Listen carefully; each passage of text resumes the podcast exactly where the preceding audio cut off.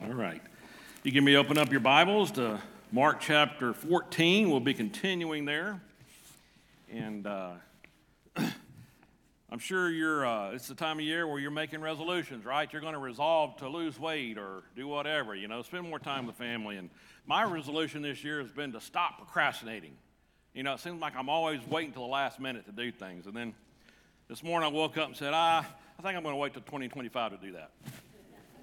So, anyways, so much for that. Bradley was asking me to have a joke. So that was a joke today. So maybe I should resolve not to tell any more jokes. Would that be a good thing? I don't know. I'll wait to 2025 on that one too. All right, Mark chapter 14, beginning in verse 17. in the evening, he came with the twelve. Now, as they sat and ate, Jesus said, Assuredly, I say to you, one of you who eats with me will betray me. And they began to be sorrowful and to say to him one by one, Is it I? And another said, Is it I? And he answered and said to them, It is one of the twelve who dips with me in the dish. The Son of Man indeed goes, just as it is written of him, but woe to the man by whom the Son of Man is betrayed. It would have been good for that man if he had never been born. And as they were eating, Jesus took bread, blessed and broke it, and gave it to them and said, Take, eat. This is my body. Then he took the cup, and when he had given thanks, he gave it to them, and they all drank from it. And he said to them, This is my blood of the new covenant, which is shed for many. Assuredly, I say to you, I will no longer drink of the fruit of the vine until that day when I drink it new in the kingdom of God. And when they had sung a hymn, they went out to the Mount of Olives. All right. We're now coming to a, a very crucial time in Jesus' ministry, Jesus of Nazareth, and he's his enemies are plotting his betrayal and his death, right? And his disciples are gathered now to observe the Passover. And this is uh, getting toward the end of that last week, right? Uh, this is, uh, this is uh, close to his crucifixion. In fact, this is within 24 hours of when he's going to be crucified. And we know this uh, as the Last Supper, right? Everybody knows what we're talking about pretty much when you say this is the Last Supper. And uh, some things are going to happen. We know we'll, we won't be getting into it, but is going to be crucified and his disciples are going to be scattered. They're going to be hiding in fear. But at this time, they are still together, and Jesus knows what's about to take place, and he's observing the Passover with his disciples. Of course, the Passover was observed annually, it was a Jewish feast to remember their uh, deliverance from Egypt, right? That was, they were told to do this in Deuteronomy. You can uh, read about that in Exodus. You can read about the Exodus from Egypt. We all know the story Moses leading them out. And really, it was God, right? Well, Moses was his, his servant, Moses was his prophet, Moses was the one that was leading them on earth, but it was really God that delivered them, just like he's providing Jesus to be our deliverer. So he's, he's gathered together with his disciples he knows his death is imminent. In Luke 22, he says, Before I suffer. And then in John 13, he know, when we read that he was with those he loved, he loved them until the very end. As he observes the Passover with the disciple, Mark's going to record two things that occur during the supper, right? First of all, the public announcement to all. Jesus said that one of them is going to betray him. And of course, they're all going, Well, is it I? Is it I? You know, they're going, What are you talking about? They still don't know what's going to happen, right? They're, they're, they're, they're bewildered by this. And he confirms it's going to be one of the 12. He says, Whoever dips in the cup, in the dish with me, right? So it's part of God's plan. Jesus knows it's coming. But he uh, goes on to say, Woe, woe to the one who does this. It would be better if he had never been born. You ever wonder what it would have been like if you'd never been born? Yeah, we, we watch It's a Wonderful Life every year at Christmas, right? You know, and George gets the opportunity to see what his community would be like if he'd never been born. But here we have someone who's going to betray our Lord. What if he hadn't never been born? Would someone else have done it? Would he not have gone to the cross like he did? what we're seeing here is this was part of God's plan from the beginning. And we had one at the beginning, Adam, who sinned, brought that into the world. Because of that, man had to suffer death and judgment. And now we have the man, the second man, coming in who's going to deliver the disciples and deliver us from that death that we might have eternal life. All right, well, they hear this, they're wondering what's going on, and then he has a private conversation with Judas. We read about that in Matthew 26. And he tells Judas, Judas to do what he needs to do. He knows who it is. Judas knows who it is. It's always interesting. I wonder if Judas said, Is I, because he may didn't want them to know it was him. I always wondering about that. How, how did they do that? What, did, did they guess? When Judas leaves, did they figure he's going to turn him over? I mean, I always wondered about that, right? he leaves the supper to betray Jesus, and then Jesus does something else. He institutes the Lord's Supper, using the unleavened bread to, represent his body, and using the cup containing the fruit of the vine to represent his blood of the new covenant, stating that he would no longer drink of the fruit of the vine until the day when I drink it new in the kingdom of God. That day when I drink it with you in my Father's kingdom. You read that in Matthew and in Luke, when it be fulfilled in the kingdom of God, the kingdom that shall come. So there are two kind of plausible explanations for what Jesus means there. He's either talking about having fellowship with us when we observe the Lord's Supper in the church, which is his kingdom, or that special communion we will have with Jesus in his Father's kingdom, spoken often in terms of a heavenly feast. And you can read about that in the Old Testament too. That's prophesied in Isaiah. But we come together every Sunday, as was commanded, to remember his death, right? To remember what he did. In fact, Paul describes that in 1 Corinthians 11, and many times uh, whoever is leading the communion will read 1 Corinthians 11, verses 23 to 25 or so.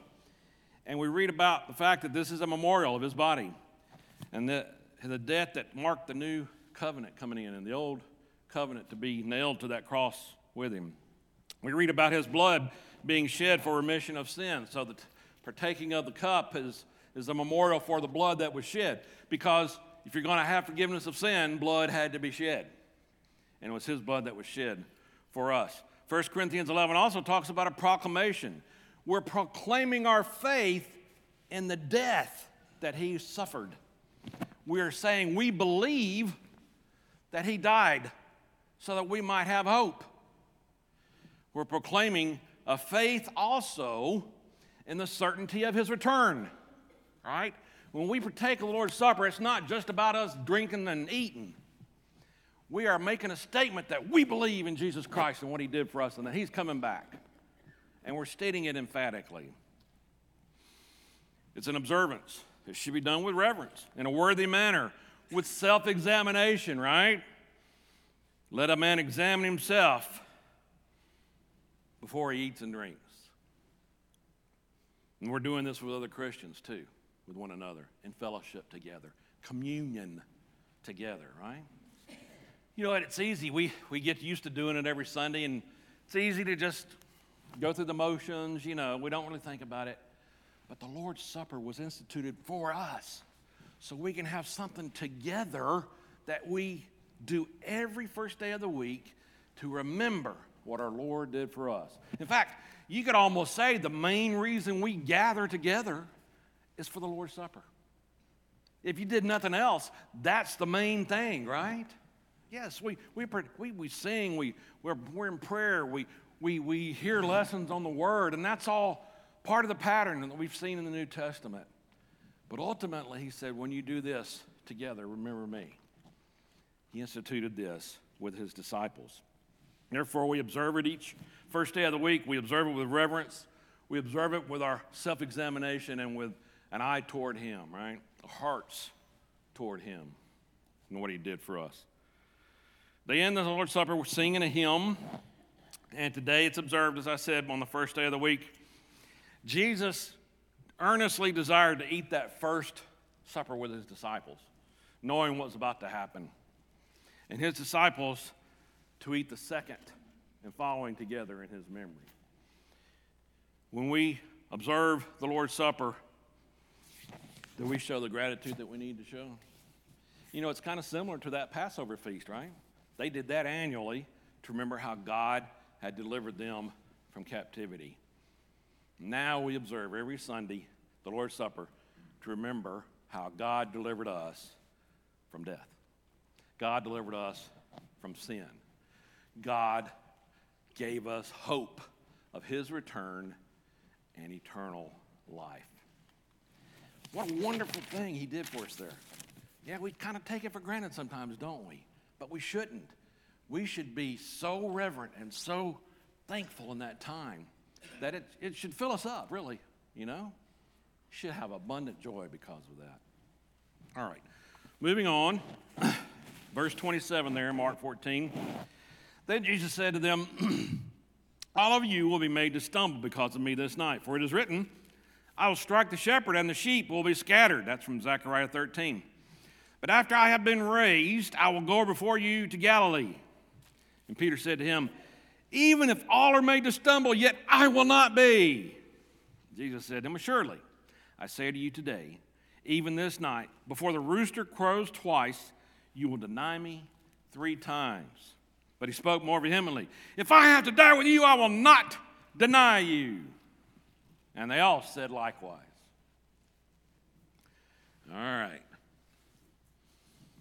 Question for you How well do you know yourself? Are you confident that you have a strong faith?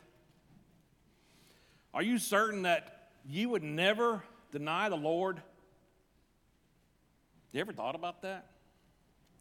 In our text here, we find some examples of overconfidence, right? Peter, and, and he kind of leaves the thing, right? Peter's always the one guy jumping out there and sticking his foot in his mouth. But in this case, he's saying, No, no, no, no. If I have to die, I'm not going to deny you. And the other disciples follow suit. They've completed the Lord's Supper and now on their way to the Mount of Olives. And we're seeing him prophesy about their desertion and then their reunion. He speaks of the desertion as foretold by Zechariah, as we mentioned, and he also talks a little bit about that resurrection and reunion, which they, they don't understand. And then we see Peter's denial, foretold. Peter asserts that even if all others stumble, I'm not going to stumble. The rest of the disciples say the same thing, and Jesus' predictions come true. We'll get into that eventually. What can we apply to this with ourselves, right? As I mentioned, do, do we really know ourselves? If you had somebody standing over you with a gun, told you if you deny Christ, you will live, if not, you will die, what would you do? Now, I know that's very hypothetical, and hopefully in the United States that's never going to happen to you, but who knows, you know? Tough question. Disciples seem certain in their faithfulness, don't they? Yet every one of them stumbled. They didn't really know their true selves. Not at this point. And, you know, can we really know our true selves? We think we do, you know. And, and we can lie to ourselves pretty easily, right? And we can say things or think things, and then deep down we really know ah, that's not true. I would never do that. Well, someone does know, though and that's God. God knows you better than you do. I mean, He knows every hair on your head. What can we learn from that then? What can be applied to us? Perhaps it's that level of comfort that we have with the Lord that we might miss because of our selfishness. We think we know what we'll do. We think we know ourselves. And we rely on that more than we rely on the Lord. So, what are you talking about? Well, many times we miss things, right? Because it's my will, not yours. The Lord will provide comfort. We're going to see that in a minute, how He did that for Jesus. We miss things because we get too stubborn, or we don't think, I don't need that, or I'll never deny you, and I can handle that. But as Christians, we need each other and we need God. And did you notice he provided some comforting words to them actually? He says, We're going to get back together. Told them that. But they're not getting it. No, no, no, no, no. Huh. I'll never deny you. Even if I die. Peter angrily states that he would die before denying the Lord. And the others do too. Quick to boast of their faithfulness in the Lord. We can do that too, can't we? We need to be careful about proud assertions. Remember the proverb? What is it? Uh, the haughty go fast before the fall or whatever? Something along those lines. I should have read it. Got to be careful. You really don't know. What happens next there? Verse 32. then they came to a place which was named Gethsemane. And he said to his disciples, Sit here while I pray. And he took Peter, James, and John with him, and he began to be troubled and deeply distressed. Then he said to them, My soul is exceedingly sorrowful, even to death. Stay here and watch. He went a little farther and fell on the ground and prayed that if it were possible, the hour might pass from him. And he said, Abba, Father, all things are possible for you. Take this cup away from me. Nevertheless, not what I will, but what you will. Then he came and found them sleeping. Said to Peter, Simon, are you sleeping? Could you not watch one hour? Watch and pray, lest you enter into temptation. The spirit indeed is willing, but the flesh is weak. Again, he went away and prayed and spoke the same words. And when he returned, he found them asleep again, for their eyes were heavy, and they did not know what to answer him. Then he came the third time and said to them, Are you still sleeping and resting? It is enough. The hour's come.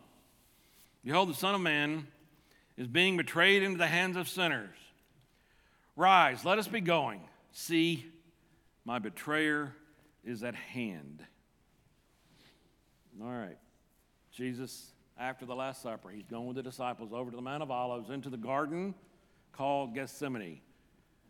It was a garden outside the city, across the brook of Kidron Brook, there on the Mount of Olives. Perhaps even a walled garden, don't know for sure. And the name means olive press. That's Mount of Olives, makes sense, right? Perhaps a remote walled garden, a place where Jesus often went with his disciples. And note the contrast as I was talking about earlier. You remember Adam was where? In the Garden of Eden, right? In the paradise that God had provided for the first man and woman. And that's when sin came into the world, right?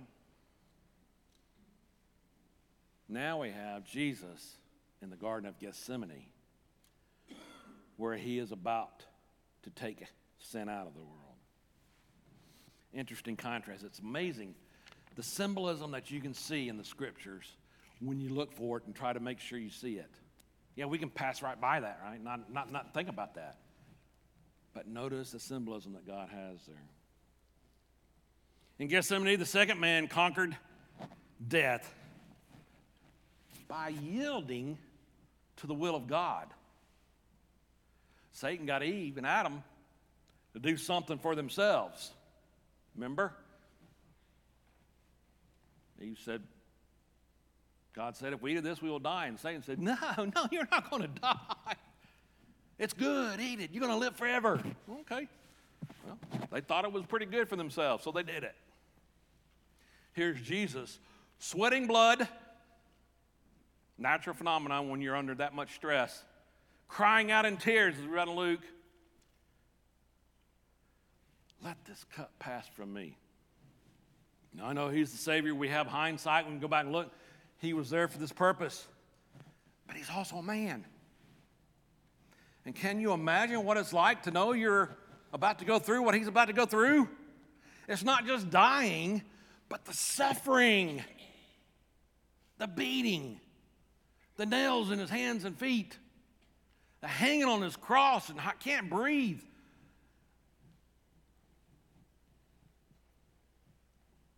The way people are looking at him and seeing him and utter just hate. He knows this is coming, and he is terrified, under utter distress. And he goes to pray about it one last time, well, three times actually, and he takes some of the disciples with him. Interesting, right? Luke reveals that he's in agony and he's enduring intense sorrow. He's described himself as being exceedingly sorrowful, even to death. His grief and his sorrow are partly due to the fact that he was taking upon himself our grief and our sorrow. Where Jesus encounters solemn loneliness. You ever thought about that? You ever thought about how alone he must have felt at this time? You know, we often say if we know someone's about to die with, you know, sickness, we don't want them to die alone, do we? How awful that would be for a loved one to die alone. And it happens. But this is Jesus knowing what's coming, and he doesn't want to be alone. He wants the comfort that comes from those he loves. So much so that he takes Peter, James, and John, who are from his inner circle, all the way up into the garden with him so that they can be there near him when he's praying. And of course, they, they can't stay awake, but then they don't fully understand what's happening. But they had been with him from the beginning. These guys had seen him transfigured on the mountain, remember? They'd been with him during some of the wildest miracles that he had done. They'd seen it. They'd often been on the garden and on the mountain with him, and yet they're sound asleep when he comes to them. Psalmist foretold that this would happen in Psalm 69. Alone in his distress and sorrow, our Lord found the garden to be a great place of great suffering for him and a great place of strength. How was that?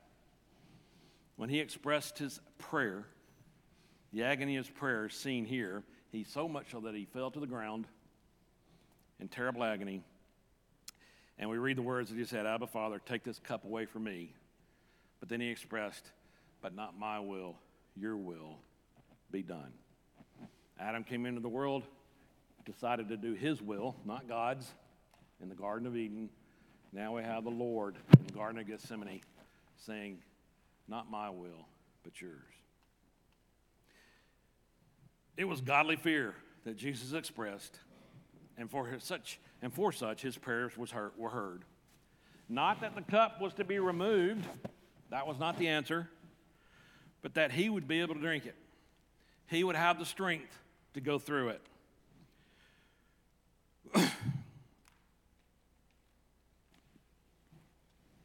If this cup cannot pass away from me unless I drink it, your will be done. So it turns out the man out of the paradise of God sinned, brought that into the world, brought all the suffering that we know today. Because if they had not sinned, perhaps they would have lived forever in the garden, in the paradise, right? You see, God intended it to be that way. That's why Jesus had to come. We've talked about this many times, particularly when we were studying Galatians and others about the law and how that was a tutor, but that was not the design.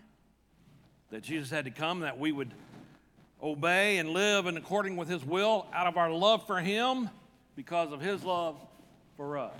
And here we have Jesus demonstrating, demonstrating that. Thus, he has the victory over sin through his death and the shedding of his blood. Jesus needed that special comfort, though, to help him out there. We don't read about it in Mark, but in Luke, we read that he received an answer to his prayer and that an angel came down and comforted him. God did send an angel to comfort him. He wanted the disciples with him, especially the three that he loved, and then he had an angel come down and help strengthen him. Jesus needed that. We need that. When we're serving in the kingdom, we're here together, we need each other and we need Him.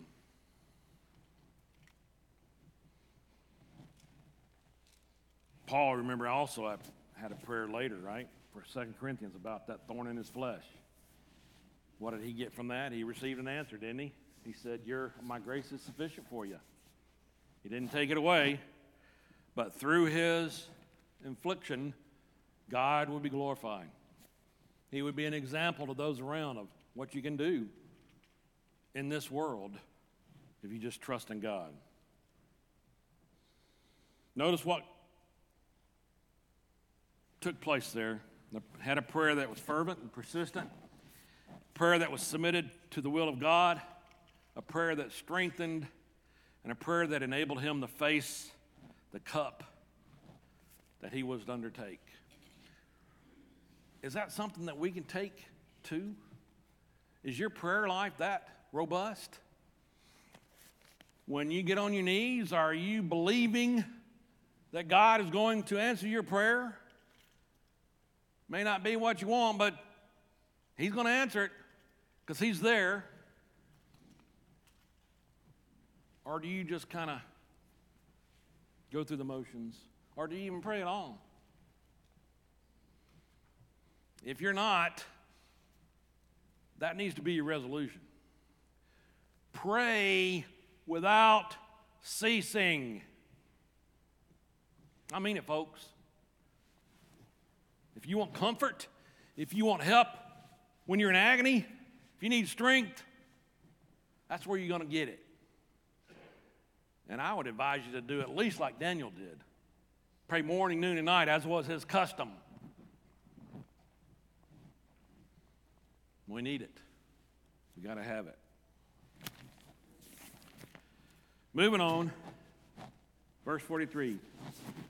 And immediately, while he was still speaking, Judas, one of the twelve, with a great multitude with swords and clubs, came from the chief priests and the scribes and the elders. Now his betrayer had given them a signal, saying, Whomever I kiss, he is the one. Seize him and lead him away safely. As soon as he had come, immediately he went up to him and said to him, Rabbi, Rabbi, Rabbi, Rabbi, and kissed him. Then they laid their hands on him and took him. And one of those who stood by drew a sword and struck the servant of the high priest and cut off his ear. Jesus answered and said to them, Have you come out as against a robber with swords and clubs to take me? I was daily with you in the temple teaching, and you did not seize me. But the scriptures must be fulfilled. Then they forsook him and fled. Now, a certain young man followed him, having a linen cloth thrown around his naked body. And the young men laid hold of him and left the linen cloth and fled. And he left the linen cloth and fled from them naked. One of the saddest moments, perhaps the saddest moment in the life of Jesus betrayal by Judas, right? One of his closest disciples, one, one of the 12 that had been with him since the beginning. And that is followed by, yeah, you guessed it, the disciples scattering, getting out of there quick as they can, hightailing it down the Mount of Olives and out of town.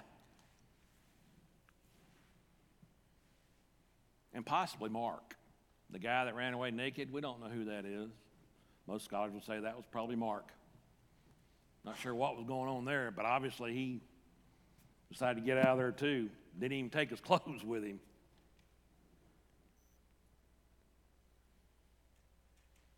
Focus here is on Judas and what led him to betray Jesus, our Savior. How could one who had been with Jesus, seen his miracles, heard his teachings, betray him with a kiss? Now, what about us who claim to be his disciples today? Could we be betraying, guilty of that too, betraying Jesus in some way? Are there things that misled Judas so much that he, we could, he could have a similar effect on us? Jesus was betrayed by a close friend. Judas was no stranger. So I mentioned he was one of the apostles. He was among those whom Jesus loved. We already said that. And yet, as prophesied, Jesus was betrayed by a familiar friend. We see that in Psalm 41. Being close to Jesus is no guarantee. Yeah, we may think that I, as long as I'm near him. And, and of course, Scripture says, draw nigh to him and he will draw nigh to you, right? He wants you to be close to him. But that's no guarantee. Like several of the churches in Asia Minor, we could leave our first love, remember? Revelations 2. Begin to tolerate false teaching, false doctrine, permit false teachers to spread their doctrine, right? We can fail to grow spiritually, not be in prayer, not be in the Word, not be of service. All those things that we need to be doing in the kingdom, in the church, which is the kingdom here on earth. We can become lukewarm, right? Revelation 3. We can betray Jesus by denying him who bought us. We've been purchased with a price, right? Our lives are not ours, they're his. Therefore, we need his admonition to be faithful unto death not just in close proximity, not just going through the motions, not just coming here on Sunday and hanging out with the brethren. Your life needs to be focused. You need to have a purpose, a purpose, a resolution to be faithful every day. Not just on Sunday, not just on Wednesdays, every day. Judas was with him all, every day. But he wasn't there. He often pilfered from the money box we read about in John 12. He had opportunity to make some money, and he led him to betray Jesus for 30 pieces of silver. Not only that, he betrays him with a kiss, like he's affectionate, love, you know, a loved uh, brother. Jesus even says that, right? Didn't say to Mark, but he says, You betrayed me with a kiss? You guys had the opportunity to come get me in the temple, and you didn't do it. Why is that? What's it got to be like this for? Well, we know Judas was a lover of money, obviously. The desire for riches and the love of money can lead us to do things we shouldn't be doing lead us to stray from the faith, right?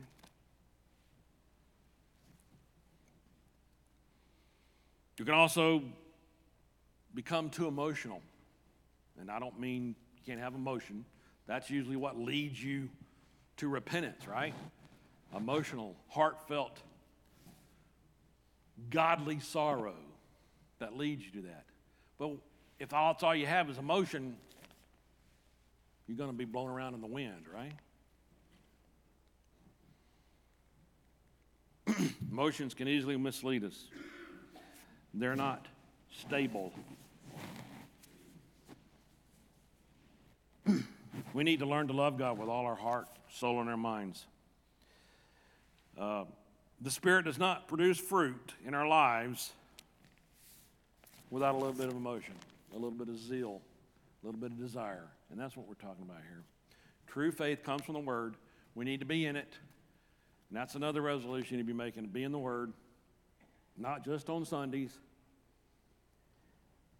He was betrayed by a mistaken disciple. Judas mistook the consequences of his actions. Matthew 27, apparently, he didn't realize what was going to happen exactly. Some will even tell you that Judas was doing this to force Jesus to act to force him to show his power, who he really was, not understanding, as the rest of the disciples, what his true purpose was. Do we do that sometimes? Have mistaken service, thinking our service is acceptable when it's not, thinking we can improve on God's way when His ways may not be ours? We need to heed the preacher's advice, come do what he says. Obey the commands. Love him with all your heart, soul, and mind, for there hangs all the law and the prophets. Judas ends up committing suicide. And I think we can even take a little bit of a lesson from that. Yeah, he did a terrible thing, betraying our Lord. But when things didn't turn out perhaps like he thought they might, he ended it. He couldn't get over it. And that's something else, too, we need to remember. When we fall short, we need to confess it. We need to realize it. Don't lie about it. Repent of it and ask for forgiveness. And then move on. Yes, I, I, I'm not going to say Judas could have done that. He could have repented and, and fell on his knees and asked forgiveness. And of course, the Lord would have done it. But that's something we need to keep in mind too. Remember Paul? Paul said he was the worst of sinners. Yet he moved on. And you know what he did? Some things to think about, right? If we're focused on God's grace, we can always have another chance. If we have that true godly sorrow that leads us to repentance, you're going to grow spiritually. You're going to be in the Word, you're going to be in prayer, and you're going to be in service. And so in 2024, I hope that's your primary goal. Because really, when it comes down to it, nothing else matters. All that matters is what you did for the Lord. That's all that matters. So, your time is up. Happy New Year. Thanks for being here.